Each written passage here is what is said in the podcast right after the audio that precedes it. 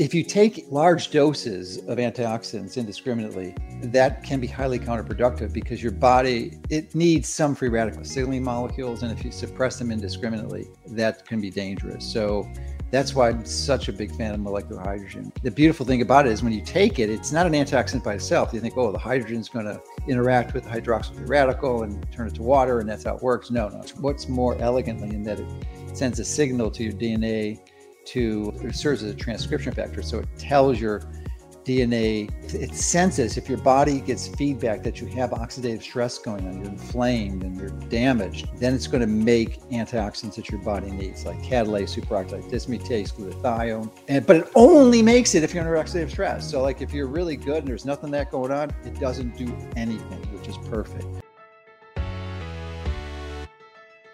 Girl, you've got questions questions about your body and how to feel good in it, about your hormones and how to keep them in check, questions about your sex life and your whole health. Can you imagine having a best girlfriend who was also a triple board certified OBGYN? A girlfriend doctor you could call and ask or tell her anything. Someone who could show you how to live any stage of life before, during, or after menopause in a big, bold, and beautiful way. Well, friends, I'm your girlfriend doctor. I believe you are meant to flourish and shine, to embrace life and awaken to all its possibilities. Let's get there together. Welcome to our show.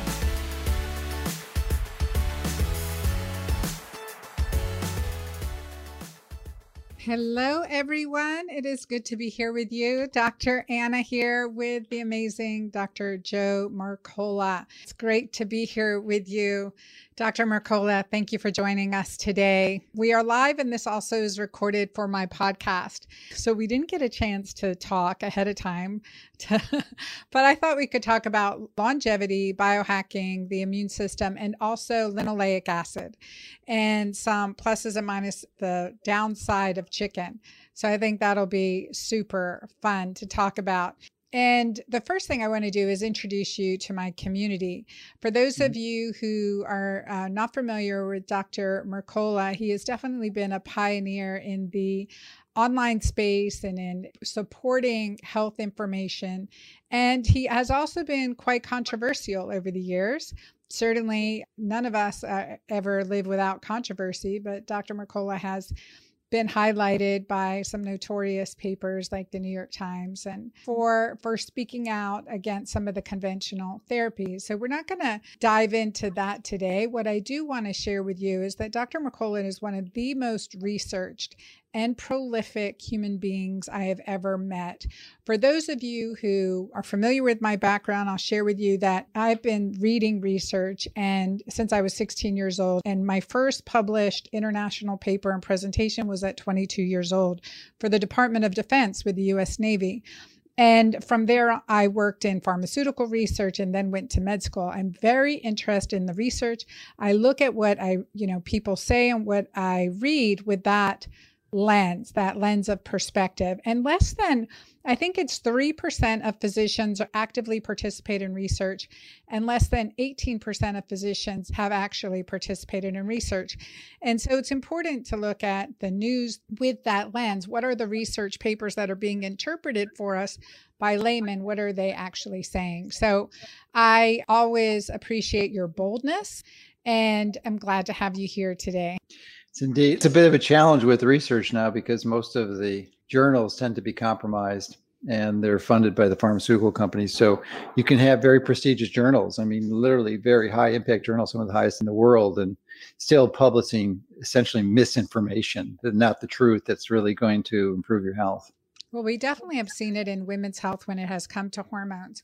And we have mm-hmm. sat on and we've been part of an elite organization called Da Vinci 50, which is a group of uh, longevity experts and researchers from around the world. And so I got to know you a little bit more there and have mm-hmm. heard you speak and present on stages several times. One of the things is longevity. And actually, you published recently that as a nation, we are rapidly progressing towards early demise versus working towards longevity. Well, there was a updated study from the NHANES data, which is probably one of the longest running data collections of health in the United States. And it was published in the Journal American College of Cardiology in July of last year. And it showed that 93% of Americans were metabolically inflexible.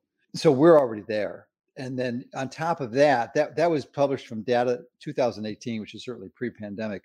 And if you add on top of that the fact that half of the people in the country were jabbed, so that doesn't help anything. So yeah, we are in serious, serious issues.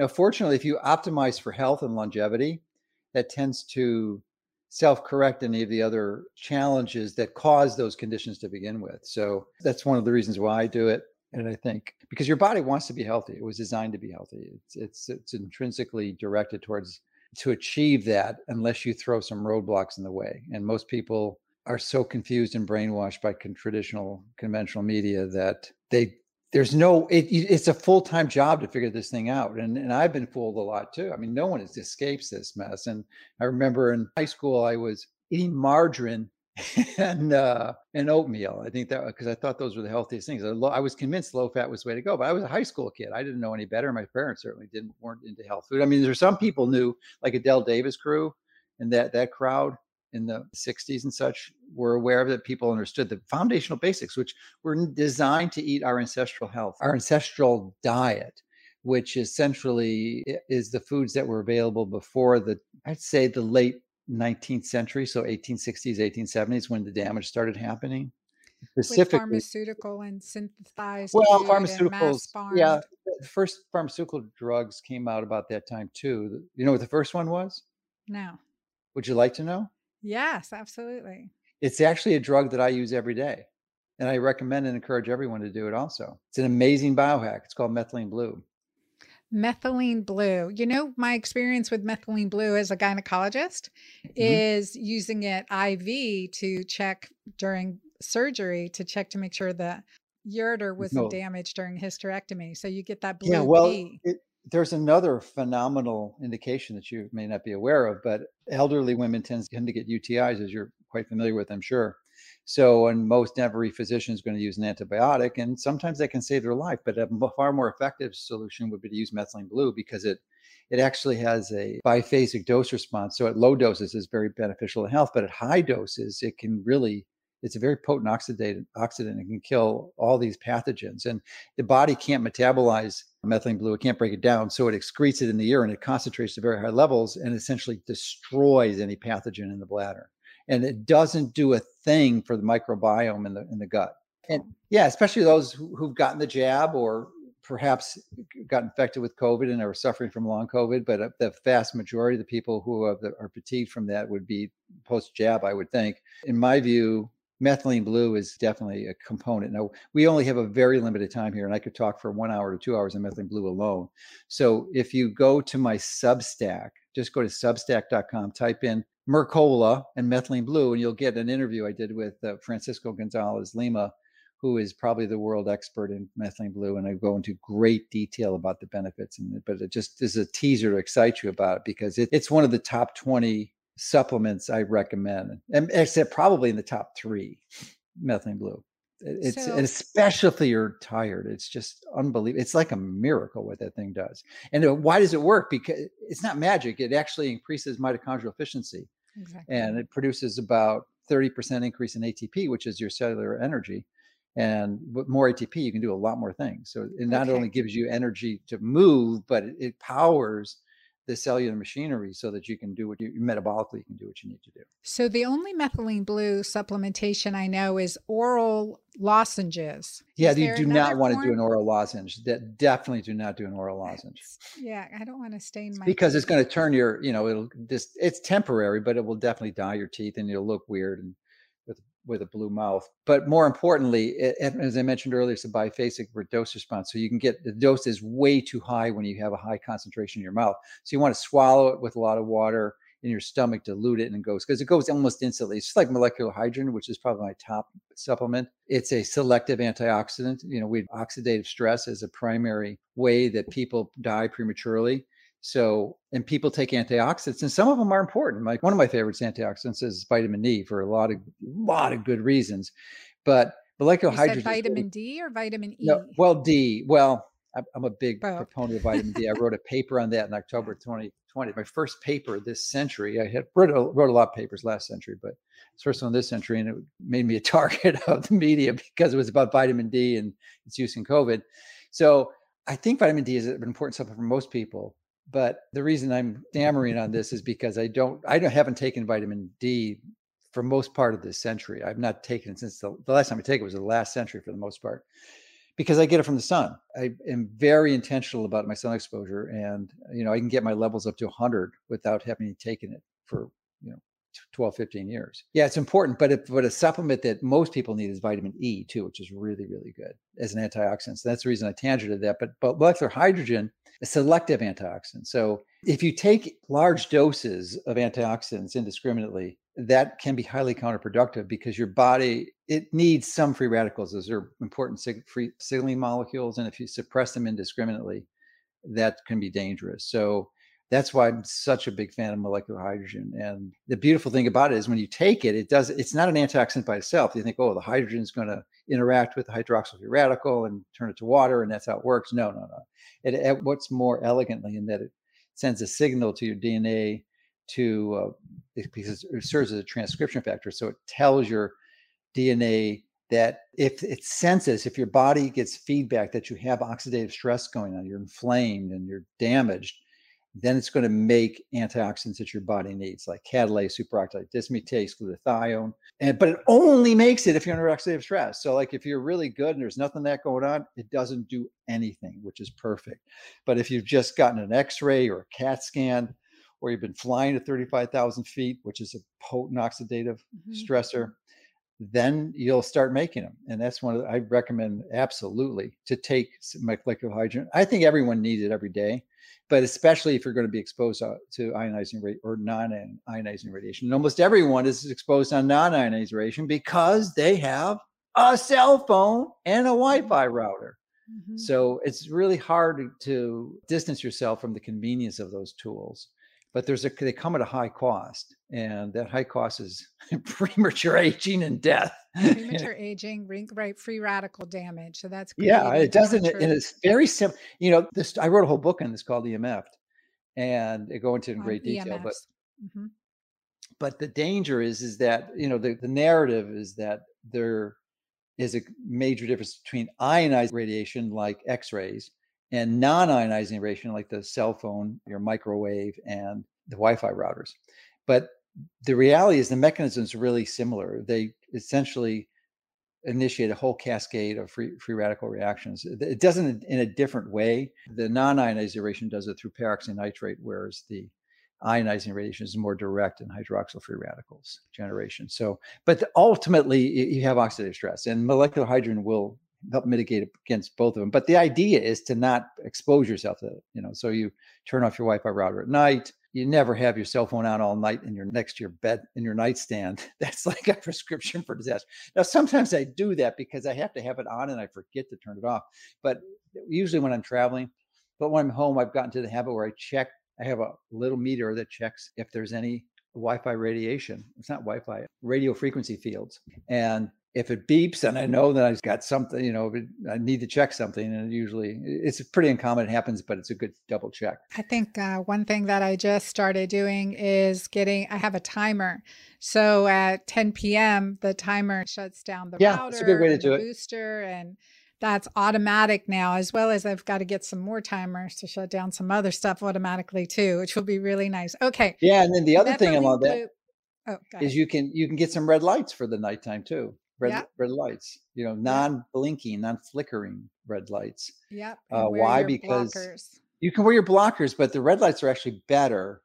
You know, the blockers are perfect if you're out traveling. You know, when you're driving or you're at a dinner and you have no, you can't put that those circumstances under a red light. But in your home, you can. Yeah. So you have much more control and that would be more ideal because you can light can still sneak around the glasses but when i'm out at night which is uncommon i'm typically at home almost always before sunset. But I'm wearing those blue blockers for sure. Mm-hmm. Really powerful. Mm-hmm. Yeah. And, yeah. And, you know, and I would go to an event like D50 that you referenced, and people who are paying tens of thousands of dollars to learn this information, and yet it might be 50 people there. and like I'm maybe one other person is wearing a blue blockers. That's it. You know, there's this massive what I call FTI or failure to implement because we know it. Not well, every single one of those people know, or almost everyone knows that it's dangerous, but well, the matter is doing it you know so i will say that i am at my standing desk right now although i am sitting down well, when you see dr mccullough at a conference he is at a standing desk or standing and moving constantly okay so yeah. joe with methylene blue and molecular hydrogen are there mm-hmm. other than supplementation are there natural ways to get them no no methylene blue is a drug 100% yeah there's no it's an amazing biohack it's one of the most important power and powerful biohacks I've mm. ever encountered. And hydrogen, you know, the interesting thing with hydrogen, we our body makes it. It makes quite a bit of hydrogen. Actually, the supplement that we take or administer is significantly less than our body makes. It's made in your gut by your bacteria. So, you know, it's a natural product, but the way it responds to protect you is when you pulse it. So you get a big exposure and then it goes down and you wait at least three or four hours. If you take it continuously, like you breathe in hydrogen gas, it's not going to work that well because your body is looking for a cycle, looking for a difference. So, I mean, it, you could get hydrogen naturally, you know, like geothermal events eh, where you've got these hydrogen sulfide producing bacteria. I'm not hydrogen sulfide. Not like hydrogen peroxide. That is no, it's definitely not hydrogen peroxide, which is another good thing. I'm a big fan of peroxide, especially inhaling it, which is was almost as dangerous as promoting that as telling people how to treat cancer without chemo because I know the same results. So the methylene blue, I know we can get it compounded, and there are some supplements of it. I know lozenges of it. So is it as a no, no? The best way to get it prescription. Well, it is a prescription technically, which makes it difficult because you can get it easily without a prescription. But the problem that it was a, a pharmacological agent makes it a bit of a challenge. So it's in a gray zone, but you can get it easily on Amazon. There's a powder that you can get for I think it's seventeen or eighteen dollars. It's twenty five grams. It says lab grade so it makes you nervous. This is only for a lab; it's not for human consumption. No, well, we tested it, and it's it passes Prop 65 standards for heavy metals. So it's clean. It's we've tested it a few times, and uh, so that's the one I use. It's a powder. It costs 17 bucks. You're only using at the most a 64th of a teaspoon, a 64th, and more is not better. And it because it's you don't want to put it in water and drink it because it's too concentrated. So what I normally tell people to do is put it in a gel cap, an empty gel cap, put it in there and then swallow it and drink a cup of water because it just makes it so much cleaner because it's a it's a dye. It, it, they use it right, to dye right. blue jeans. And if you're not careful with it, especially when you're measuring it out, and doing it your countertop, your countertop will be permanently blue. So that's why you do it over a stainless steel sink. And they call it stainless steel for a reason. It doesn't stain. Yeah. So you can so, easily wash it down the sink. But sounds yeah, like we're having a chemistry experiment. I'm like, okay, this looks like a good chemistry experience. I'm yeah, it is. But know, it, and versus it's, the it's a miracle, and I swallow those. Yeah, you could. That's an, you know that, and there are a number of companies that do that. And that would work too. That is, and I would if you say really, if you stack the methylene blue with infrared sauna. Yeah, I was just going to say that. Near, well, actually, near infrared would be better. Near infrared. Yeah, far infrared not so much. Near infrared and red would do it. And the reason it works, it works in cytochrome 4, C4, or cytochrome 4, uh, cytochrome C oxidase, I think. And it works synergistically with that. So you can, that stack is a really good stack. And that's when I time mine, either before I go into my near infrared sauna with 2000 or two kilowatts of near infrared bulbs, or I go, I go in the sunshine, which is, or I do my photobiomodulation. So th- then you're going to augment the benefits. So but you're still going to get benefits just by swallowing it. And if you take the, the 64th, which is a significant dose, if you're really tired, I, that's a good one. If you're just trying to optimize, I think half of that would be much better. It's a one 128th or half of a 164th. It's a small, that bottle would last you several years, that actually. So it's really cheap. And if you buy the, you know, I don't recommend the pre diluted ones and liquid it's just not it's not as good and it's a lot more expensive. Well just a little question here maybe yeah. personal but do you pee blue as a result of it? Yeah well it depends on the dose. Yes you will. I was going to just going to mention that at 50 milligrams you should start peeing blue for sure. So you know don't be surprised if your toilet bowl looks like it has a toilet bowl cleaner in it. Yeah you will. That that means it's working. And it's not immediate it takes a while for it to concentrate in the kidney so or the bladder sorry. It takes okay, about so four, four to six huge, hours Yeah, these are two huge biohacks molecular hydrogen, and there are some good companies that make that, and the hmm methylene blue, and being able to get a Well, guess guess which company makes distributes more molecular hydrogen tablets than any company in the world? Uh, bet you it's Mercola. It is Mercola.com. Yeah, because I was an early adopter. Tyler LeBaron is a dear friend of mine, and I've known him for probably a decade. And so we were early adopter for that technology. And he's so so he actually got his PhD now. So he's Dr. Tyler LeBaron. Oh, He's got his. PhD in molecular hydrogen. I, think it's fascinating. I've been following that research, and especially for athletes, for recovery, for hmm fatigue, for mitochondrial resuscitation, which makes it a longevity biohack. Yeah. Which makes it a longevity biohack. You guys, we will put links to these in the show notes so that you can see some recommended sources. And so those really good. Infrared sauna, I've talked about on my show quite a bit. I love that. And then we're talking about okay, all of these things also boost our immune system. When we look at a stack of things to boost our immune system, a healthy immune system creates resilience, creates longevity. Is this part of your um, immune boosting protocol too? Immune adjunctive approaches that I use if you have an acute uh, upper respiratory infection, and that would be things like nebulized hydrogen peroxide Very, very powerful. And then you could use things like zinc and zinc ionophores, like quercetin is my favorite. So that would be an acute. I wouldn't take it every day. I don't do nebulized hydrogen every day, but the sooner you use it, like if you wake up with sniffles or start sneezing, you know you have a cold in the middle of the night, that is a time that you go and get the unit out. And typically, if you do it at that time, like within the hours of you getting the infection, when you wake up, it'll be gone. It will be gone. Because the problem is, if you let it go on and on, the virus reproduces and its doubling time is pretty quick. So you, it can get out of control real quickly. But if you hit it early on, you got a massively great chance of knocking it out, So this is circuiting it. using your hydrogen peroxide in your nebulizer, and just like you would use albuterol Yeah, go to Substack again, substance. Substack and Mercola, and type in nebulized peroxide. I've got a lot of videos there. You know, uh, but they took down my channel, of course, on YouTube. We've we sued them for doing that because it was illegal what they did. Because we never had any strikes, never had any. Well, it happened with LifeSite News, a Catholic Oh yeah, yeah, yeah. just Well, for recently too. yeah, well, and ours was a little bit different. Mine and Bobby Kennedy's. We woke up one day, neither of us had any strikes against us. We were really careful in what we posted on YouTube.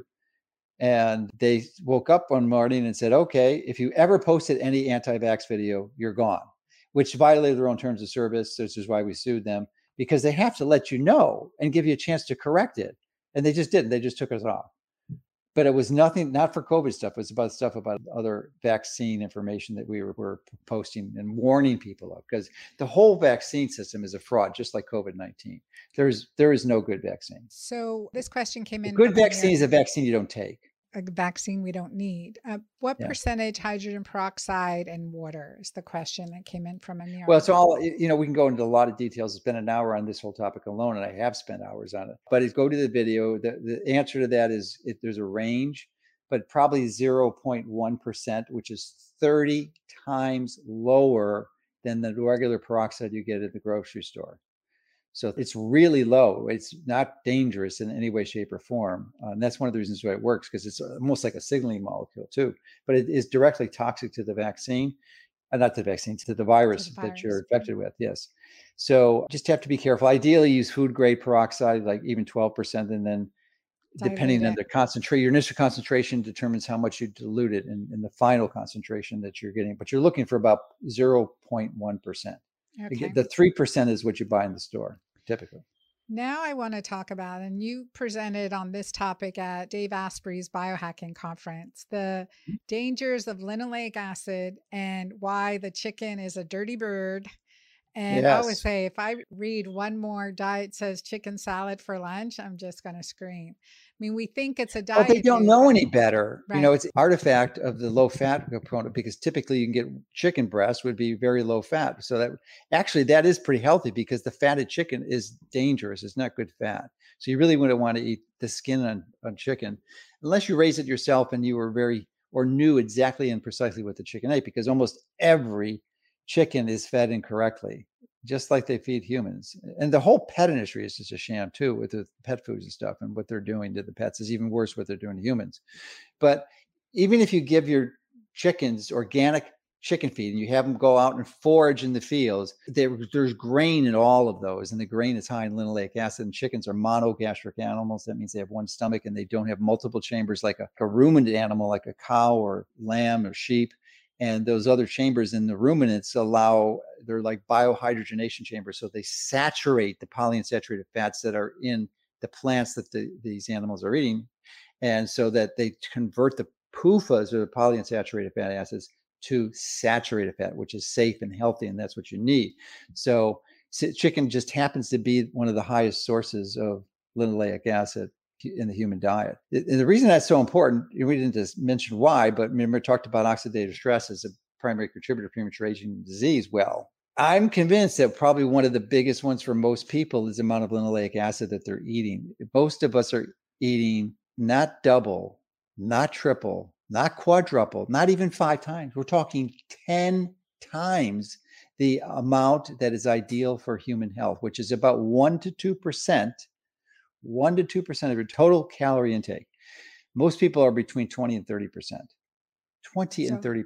If you do hmm. a fat biopsy, you're going to find that amount of fat. So why is it so dangerous? it, it isn't intrinsically dangerous by itself. When it's at one to two percent, it's perfect. It's exactly what your body needs, and you thrive. You know, but it's in almost every food you eat. So you can't ever get deficient. They call it an essential fat, but it is not. That's a lie. The research was done almost 100 years ago that showed it was not an essential fat. So because it's and impossible. We're talking about linoleic acid is an omega which is omega six fat. Yes, yeah, an omega six, fat. fat. So I'm going to share this. Hey, that looks familiar. That's a that's, table I created. That's from you. Yes, I that's from you. This image is showing, I know it's covering yeah. your face, but okay. unhealthy oils, right? This is where we need an oil change. But I want to talk about these too, because these are often part, and then also seeds and nuts and the percentage of this is from Mercola.com. Yeah, and, the, the, other one you put she put the other one up there too. Yeah, that one with it because the, the question almost everyone asks when they first are exposed to this is, well, what about olive and avocado oil, right? I know this really so, hurt me, by the way. Yeah. So, you know, let me just comment on that a little bit. You see, it's an orange, which means it's not quite as bad as the ones in red, but it's a lot worse than, the, than even lard, which is from pigs, which is not good. And it doesn't come anywhere close to the good ones on the bottom. And I think this is an older one. I should have put ghee in there too, but for some reason I left it out. Ghee is 1%, right? No, ghee is the same as butter. And it okay. really, it's about 1% to 2%. So I think the lowest is the tallow the tallow, butter, grass fed. Yeah, you can. It depends. It depends. See, we know that CAFO is short for confined animal feeding operations, which is your industrially produced cows and cattle and chickens. Really, very cruel way to raise animals, but that's the way most of them are raised, and they feed them grain. So, even in a CAFO cow, there's not much difference in the linoleic acid compared to a grass-fed cow. Grass-fed cow is better, better but because they're a ruminant, they can saturate those fats so it never gets to a high level, whereas a chicken can't and a pig can't, which is why you want to stay away from those two. But let's get back to the olive oil. Olive oil and avocado oil equally are almost universally adulterated. What does that mean? That 80% or more, and some with avocados, some of 90%, it's not the pure oil. It's mixed, it's diluted with seed oils like soy. And as you can see from that, or sunflower, safflower, is 60, 70%. 70 mm-hmm. percent of is linoleic acid. So it's really high. So now, yes, you can get pure olive oil from specialty stores and you know, and one that's as yet never been touched and adulterated. But even then, it still has you know, linoleic acid. So it's it's okay to have that, especially if you have low linoleic acid content from your other foods. But you really don't want more than a tablespoon a day. It is not a magic bullet, and you don't take five or six tablespoons of this and think your health is going to turn around because it's a Mediterranean diet. No, do not be fooled. Do not be fooled.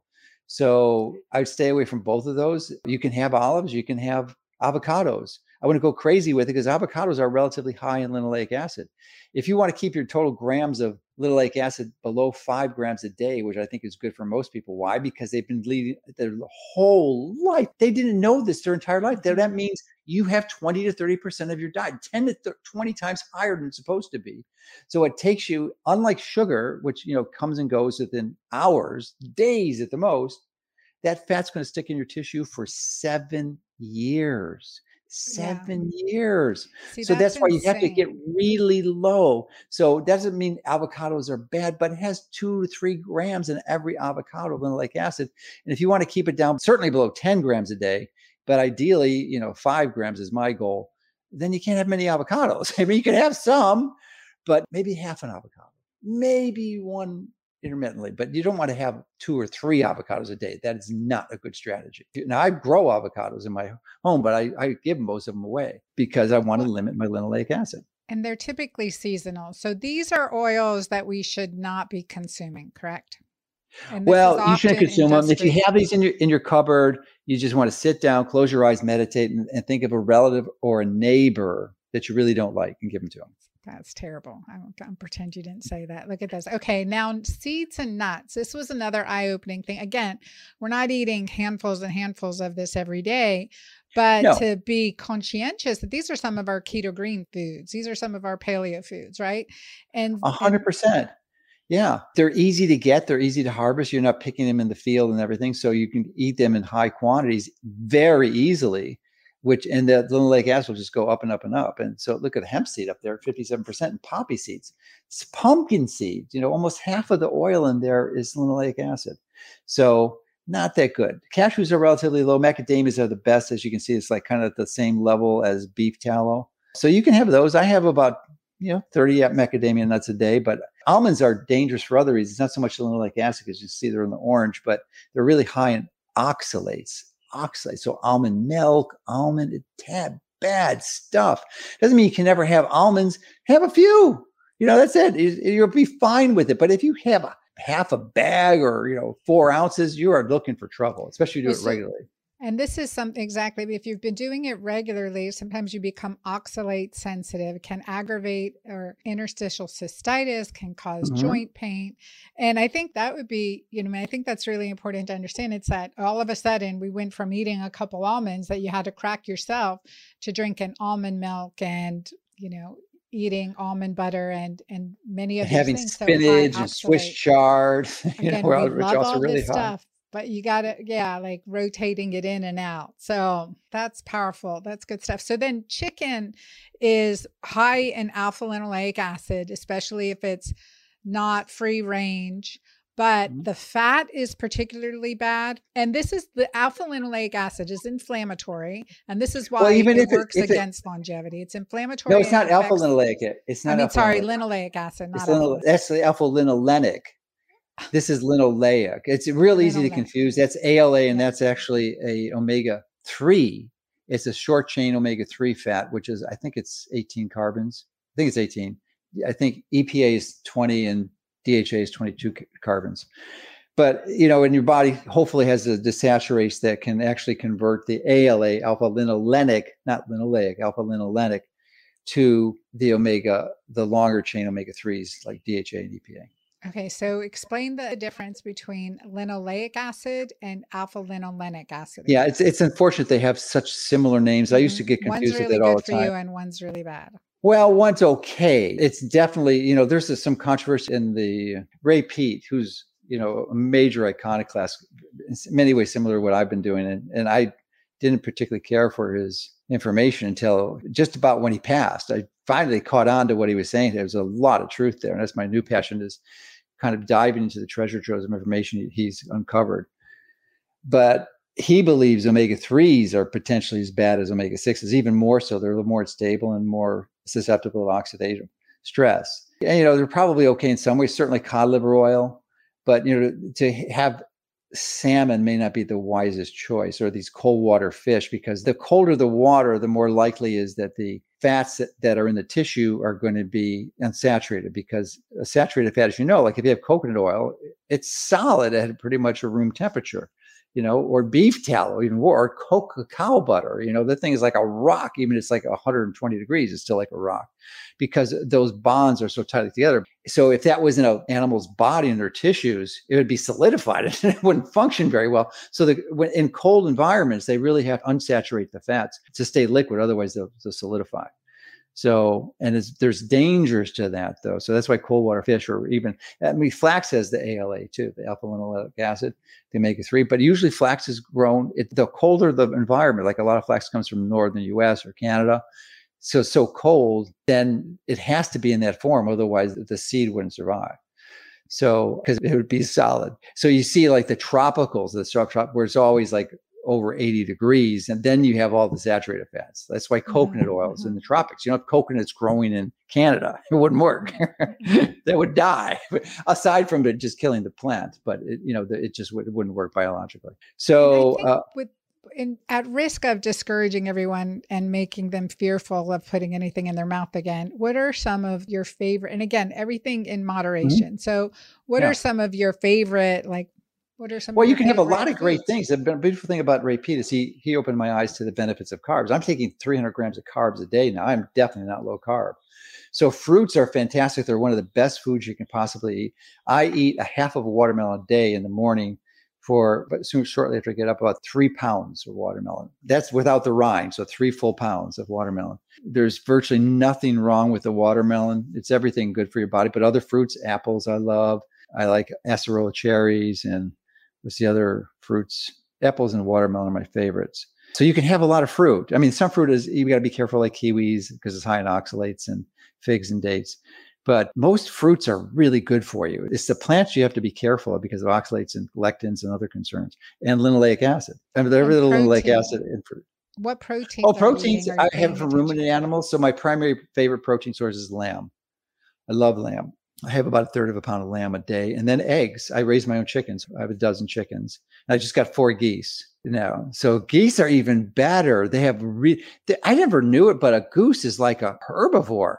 I mean, they'll eat grains, but you know, one of the benefits of, of raising geese is that their feed is really low because they just eat the weeds in the garden. That's it. That's all they do pretty cool. So I, I, just got four little ones. They're about two weeks old now. Oh so. my goodness, you know, eating wild, free range as much as possible. Well, even free range. bison. No, bison's perfect. Yeah, I have bison too. Bison, bison's my, another good one. Bison, I like bison better than beef because it's more of an ancestral animal. It's more wild. Mm-hmm. Uh, but you can certainly have steak. I love one of my favorite steaks is a ribeye and make sure you eat the fat in that gristle because the gristle is connective tissue and connective tissue is high in collagen, collagen. which has really important amino acids glycine hydroxyproline and proline to build up your tendons and your connective tissue and if you're not eating connective tissue you probably need to consider a supplement because eventually you know especially when people working out in resistance training most everyone invariably gets injured. And a lot of time it's related to the fact that they're they don't have connective tissue in their diet. So if you're eating nose to tail carnivore, that'll work, but most people don't do that. So then, you know, seriously, and if you're not going to be eating gristle, you want to get some or having bone bone broth or other sources of collagen, you got to take a collagen supplement of some sort. You got to be careful because some of that collagen out there is junk in the way they extract it yeah. from some. So you have to be, do your due diligence and everything for sure. I know we're running close on time, but I just wanted to hit on hormones with you. What about testosterone, progesterone, DHEA? There's three hormones that I like. I think most people would benefit from taking, and that is pregnenolone. It's the master of all hormones. So your body converts it to what it needs. So uh, if it needs, you know, any of those, primarily testosterone, DHEA. I like testosterone, but I don't recommend it for most people. I think if just giving the precursor pregnenolone and DHEA, typically pregnenolone is about 100 milligrams and DHEA about five or 10 it works much orally. Now, I do. I was opposed to that because I was influenced by Jonathan Wright, who was the person who introduced bioidentical hormones in the United States, and I still do it personally. I do it as a suppository because it's a transmucosal absorption, and if you just swallow it by itself, it's problematic. You're only going to get 10 to 15 percent of it, and you're going to it's going to be metabolized, and you're going to and the metabolites are counterproductive. So, what I learned from Georgi Dinkov is that if you swallow the hormones with saturated fat. Boom, you get 85, 90%. So like, put in butter or some other fat right with it, then it goes bypasses the liver absorption, doesn't get metabolized, which is a key, key pearl. So yeah, I, am a huge fan of pregnenolone and progesterone too, progesterone. But estrogen is not your friend. You know, I'm still working through this, but estrogen and serotonin and you know taking the antidepressants with the ssris not a good strategy serotonin and estrogen are really causing a lot of disease Yeah, I definitely agree with progesterone and pregnenolone. I'm reaching back for my mm. balance cream because I put both in my topical hormone cream, which has tripeptide too, but it's progesterone and pregnenolone because yeah. oftentimes women can only like our prescribers will only prescribe progesterone. And pregnenolone is so brain protective as well. And oh, again, oh, it's one it. of the yeah. mother hormones that can help with sleep, good for men and women. Transdermally, like it's really well absorbed if you've got a good gut. I always say if you don't have a good gut, you don't absorb through the skin very well, but you know, you can use it vaginally, you can use it rectally. And, yeah, I like the uh, vaginally for women because it's a transmucosal, so you absorb it better. The skin you can get some resistance to over time because I've used a lot of progesterone in the, 90s when John Lee was promoting it. Yeah. I don't know if you remember John. He, he's course, passed I was now, on but his board. He, oh, really? Yeah. He actually inspired me to do gardening. Uh, John uh, Lee wrote uh, "What Your Doctor Won't Tell You About Hormones." Things like that was part of his platform. And I forget progesterone was big and, and breast it, it was cancer. huge. He was a nice guy. He's, so good, really heart centered. But I, my experience with it is it worked well for almost everyone I put it on. But then after a few months, the resistance developed in the skin and it was a problem, and he had workarounds for it. So it's kind of frustrating from that perspective. But I think it was just because the skin is get attacked. It's called tachyphylaxis And I don't know the specific reason for it, but it, it develops mm. resistance to absorption. So typically, we usually say take one or two days off a week, or three to five days. Off. Yeah, that that could be a result. Yeah, because I didn't I didn't know that when I was doing it in the '90s. So that's so good. So, question here from Amira: Are chicken eggs good? Yeah, it depends how you raise them. Normally, if, if you're only going to have two a day, I mean, a chicken egg would have like somewhere between two and three. Depends on the size of the egg, maybe two and three grams of linoleic acid. So or maybe one, one to two. So uh, I have four, and I think it's like almost three grams.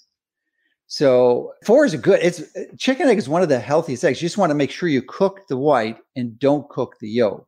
So you know, poached eggs would be one way to do it. I just cook up my whites separately, and then I and then after they're cooked, I put them in with the yolks and mix them up with some honey, raw honey, another great carbohydrate. Oh, it's one of my favorite foods now. Raw oh honey. oh honey. my gosh, like I, I can't do carbs you know, really, Joe, I can't do carbs. Why? I get very insulin resistant very quickly.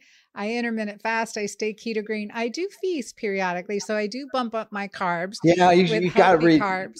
Look at my interviews with Georgi Dinkov, who's one of Ray Peat's major students. But I was there for a long time. Now I realize, oh my gosh, carbs are so important. Here's the problem with going carb too long, is that your body needs carbohydrates, needs glucose. You, your brain has to have glucose, otherwise you'll be dead you can uh, yes you can use ketones you can use lactate but it needs glucose.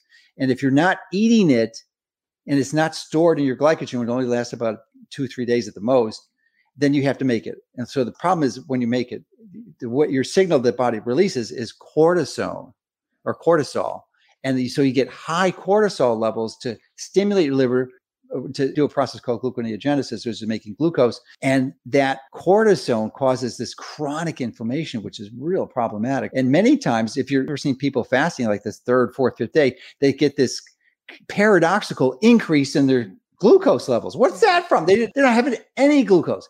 That's the body trying to recover and shooting cortisol up. And that's why one of the reasons you can't sleep a lot when you're keto because your body's under so much stress, it wants this sugar. So I'm just a huge fan of carbohydrates now, and, I, and I was I wrote a book. I wrote two books on keto. I know, I know you're you've been a big keto fan, fat but is this fuel. because you're at so low body fat percentage now? I'm not low body fat. You know, I think that's dangerous, you know, especially like for bodybuilders and competing. That is you can look really good, look really ripped, but once you start going under 10%, certainly 8%, I wouldn't go much lower than 8% for a male, but I think I'm probably running at 12, 13, 14%, you know. I think that you need more fat when you get older. You know, I'm yeah. almost 70. So, yeah, I think one of the things that I recognize, especially doing keto green for so long, and that's why I wrote MenuPause, it's there's five different six day plans. One is a carb up plan, one is a vegan plan, one is a mm-hmm. cleanse, one is a carnivore, and one is a keto green extreme plan, which follows more of the autoimmune protocol. And so, because we get stuck doing the same thing and rigid in our you know we become inflexible and so flexing in other ways of eating other lives just like you wouldn't do the same exercise every day i think that's true for our body chemistry but you know I would say there are seasons for a reason so it makes intuitive sense for me but you know and at certain seasons we need more of one thing than another so i think the question is why? Why can't we do the same thing every day? Yeah, the body likes variety for sure. Yeah. Yeah. Yeah. Good curiosity. Well, tell our audience how to get a hold of you. And thank you so much for your time. I know we've gone over a little bit. Yeah, so the best way is my website, mercola.com. We have a free newsletter, still goes out every day. We had to delete all our content. I'm coming up on two years ago now. I think in August it'll be two years. So in the process of transferring most of that to our Substack, but that's behind a paywall. It's a whopping five dollars a month, of which we donate to a charity. So, but we had to do that for strategic reasons because I was really the target of a, the deep state, big time. I mean, we're talking things like Council on Foreign Relations, the Atlantic Council, they were targeting me. So I had to make some different decisions. So Mercola.com is the best way to do it. We have daily newsletter, so it gets picked up and it's up there for 48 hours. So if you subscribe and you don't get it, like and you go to it three days later, it'll be gone. So that's part of the strategy we had to implement as a result of being targeted. So I think we might be throttled or it's not it's shadow banned is the term for it. So it doesn't go out to too many people. But we do have a Twitter and a Facebook account. That kind of pains me to do that because there's a lot of good stuff that wasn't related to health at all on there that I put on my channel.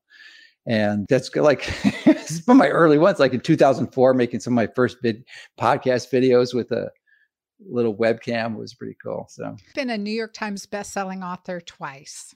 But almost all my other books were bestsellers. It's just that, and those, those two bestsellers, I've written books that sold 10 to 50 times as many copies because the New York Times banned me from being ever being a bestseller. Yeah, well, many many you, moons ago. You got it in there eh, quickly. So I mean, it's really Yeah. hard for health books to become bestsellers. They're just not making the list.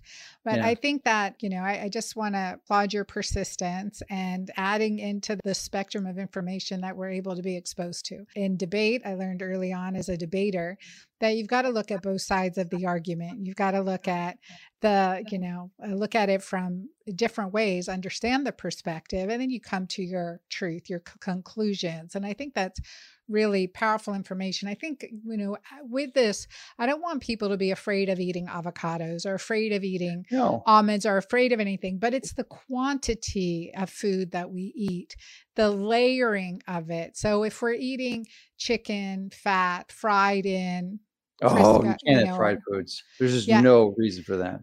So, continuing to work to optimize your health and longevity. And yet again, there's the full spectrum. So, from attitude, like what do you see coming down the line 5, 10, 15 years from now for you? For me, Yeah. well, I have a relatively pessimistic view of what's going to happen. So I think the global cabal is I shouldn't ask. really coming down hard and it's going to be a different world, I think. Yeah, I mean, they've already implemented CBDCs, which is the that? beginning of the central bank digital currencies. Oh. Yeah, so that means that they will have total control over your finances. If they don't like what you do, say, or think, they can shut you off. I mean, that's where we're going. And it's going to be voluntary initially, but essentially it's going to be mandatory. So that's within the next two years. We've got an explosion of artificial intelligence. We've got these large language models, LLMs, like Chatbot GPT. Google just released their Bard. Actually, I just got my invite to to participate today. It's a new world. It's a definitely new world. You really can't predict it, but you can see the trends, and the trends don't look encouraging. So you really want to build health and resiliency because it's it's a very short time. I mean, this access to information we just shared is going to disappear. They're taking it all off the internet. It is gone. No, it's actually not off the, it's still there, but it's out of the resources and tools you would typically use to find it. It doesn't exist in the search engine. I would say at least half, maybe 75% of the content that was ever put up on the internet is gone from the search engine about natural health. It's gone. It's disappeared. It is not there unless you happen to know how to find it. And just look at Google. When you enter a search term in Google, it may have 7 million hits or finds, right? 7 million items, 7 million, maybe 50 million. Try to go past page two or three. Last time I looked, it went to maybe page five or six, and there's nothing else. So you see the top 50 results, and everything else is gone. Hmm. 93% of the search results in the world are done on Google. 93%. And even the other search engines use Google as your primary tool. So this is the mm-hmm. same thing. So all this information, you got to start storing it. This is knowledge is going to be gone. That is their goal is to make this knowledge disappear. What can uh, legitimately and authentically heal you and avoid participating in this this model, which is going to decimate health. It is decimating health. So you know, it's it's not a pretty picture that's going on, and uh, you know, it's a realistic, pragmatic. My realistic, pragmatic view. I, I hope it is not, and I hope I'm so wrong. What can we do about it? Like become resilient. resilient. You know, you have to you have to yeah. know how to find and get your food and yeah. get find a health community. And there's a number of people making movements in that direction, but because they're making fake food. You're not going to be able to implement these things. You will not be able to buy this stuff unless you you you connect and network with people that are growing the food themselves. They're even trying to make growing food illegally.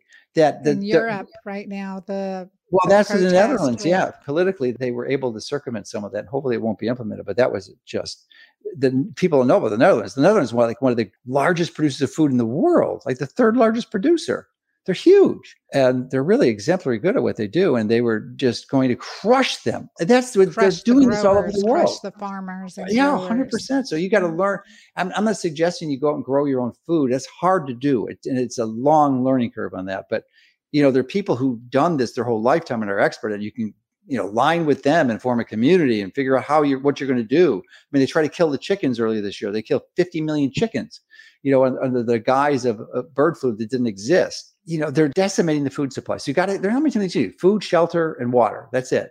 You got to cover for those. And that's why I think that's why I live in Florida and I've got backups in warmer environments in Florida, you know, because it's sucks to be cold in the middle of winter and you don't have heat or fuel and you, and they've turned off your money supply and you can't pay for it. You freeze to death. You know, they almost yeah. did that with Nord Stream. They blew up the Nord Stream pipelines. Thankfully, I don't think that many Germans died as a result of not having fuel, but you know, they could have. And you know, who knows what they're going to do? They could have a, a power grid takeout might be the next black swan. It's not going to be a COVID number two. It'll be a, you know, power grid's gone. There's no electricity. What are you going to do? you know, there, there's just so many ways they can take us out. And so it really the, does give us this feeling of vulnerability. So the best thing is well, vulnerable, but if you're healthy, you can survive it. You know, mm-hmm. if, if you're metabolically flexible, if, if you have low linoleic acid, you know, linoleic acid elevated levels makes you susceptible to oxidative stress. So that people get exposed. Say they, they dropped a nuclear bomb, right? And, and, you had gamma radiation from that. Well, the people with low linoleic acid, I mean, assuming you didn't melt or just get burned instantly, which right, happens right. obviously you if you're close to the but if you have this lethal exposure, the people with low linoleic acid are the ones that are going to survive because it's the linoleic acid that gets damaged with these exposures to radiation, just like in the cell phone. Cell phone and Wi-Fi, you need low linoleic acid. If your linoleic acid is high, those free radicals are going to punch your linoleic acid. And that's what causes skin cancer. It's not the sun, it's the UV hitting the linoleic acid in your skin that causes the cancer. Linoleic acid contributes to almost all the cancers. If hmm. you have low linoleic acid, you almost are invulnerable to cancer, heart disease, dementia, diabetes, and obesity. It's like almost impossible to get. So much to learn, so much to yeah. learn. Pay attention to these things and to reduce our risk and reduce our levels and cleanse regularly, alternate, keep active. I always see you. Low linoleic acid. low linoleic. Do you have a book on this? Is that your next one? I actually completed a book and then it got sabotaged by the co-author, who I'm not going to name. So I'm writing actually tomorrow. I should have my preliminary review. I'm going to publish a review paper on it for Nutrients, which is a high impact uh, double uh, peer review journal.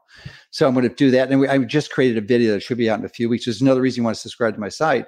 This video, it took me like almost six months to create this video, which is an animated version of what it condenses into 30 minutes, everything you need to know about and what to do and okay. it's really easy to understand. So hopefully that'll be out in the next month or so. Been doing a lot of traveling and just haven't had time to, to do it like I'd like to. Linoleic acid to learn more about that and to add, you know, it's awareness. You know, again, what I want my audience to have is awareness so that we're yeah. conscientious of of what we're doing. We're working on prevention, creating bodies that are inhospitable to cancer, that are hormone balanced. We learned a couple of new tools today between methylene blue and molecular hydrogen. These are things that I've been following in the science too, just finding nice ways to to take it. Yeah, and there's well a lot more. I've got a good article coming out on uh, Friday, actually, recording this on Wednesday. The top 20 supplements I recommend. I got it's like a 20 page article. I spent a lot of time writing it and going to all the details because there's a, some major ones that I have not shared with yet because just because of time restrictions. I know. We're going to have to have you back. I want to thank our audience. Hold on, Joe. I want to thank our audience for being here. And appreciate you subscribing to the Girlfriend Doctor Show and share this episode. You can share it through your social channels. You can definitely share it through Spotify, Apple Podcast when this becomes available online. And to watch it on video, always you can see it at the girlfriend doctor on youtube i appreciate your time and i appreciate all your input and questions and being advocates for your health and for the health of your family and for the health of our community and for the health of our world so be encouraged not discouraged. Think of one good thing you can do for yourself today and embrace that. God bless you all. Until next time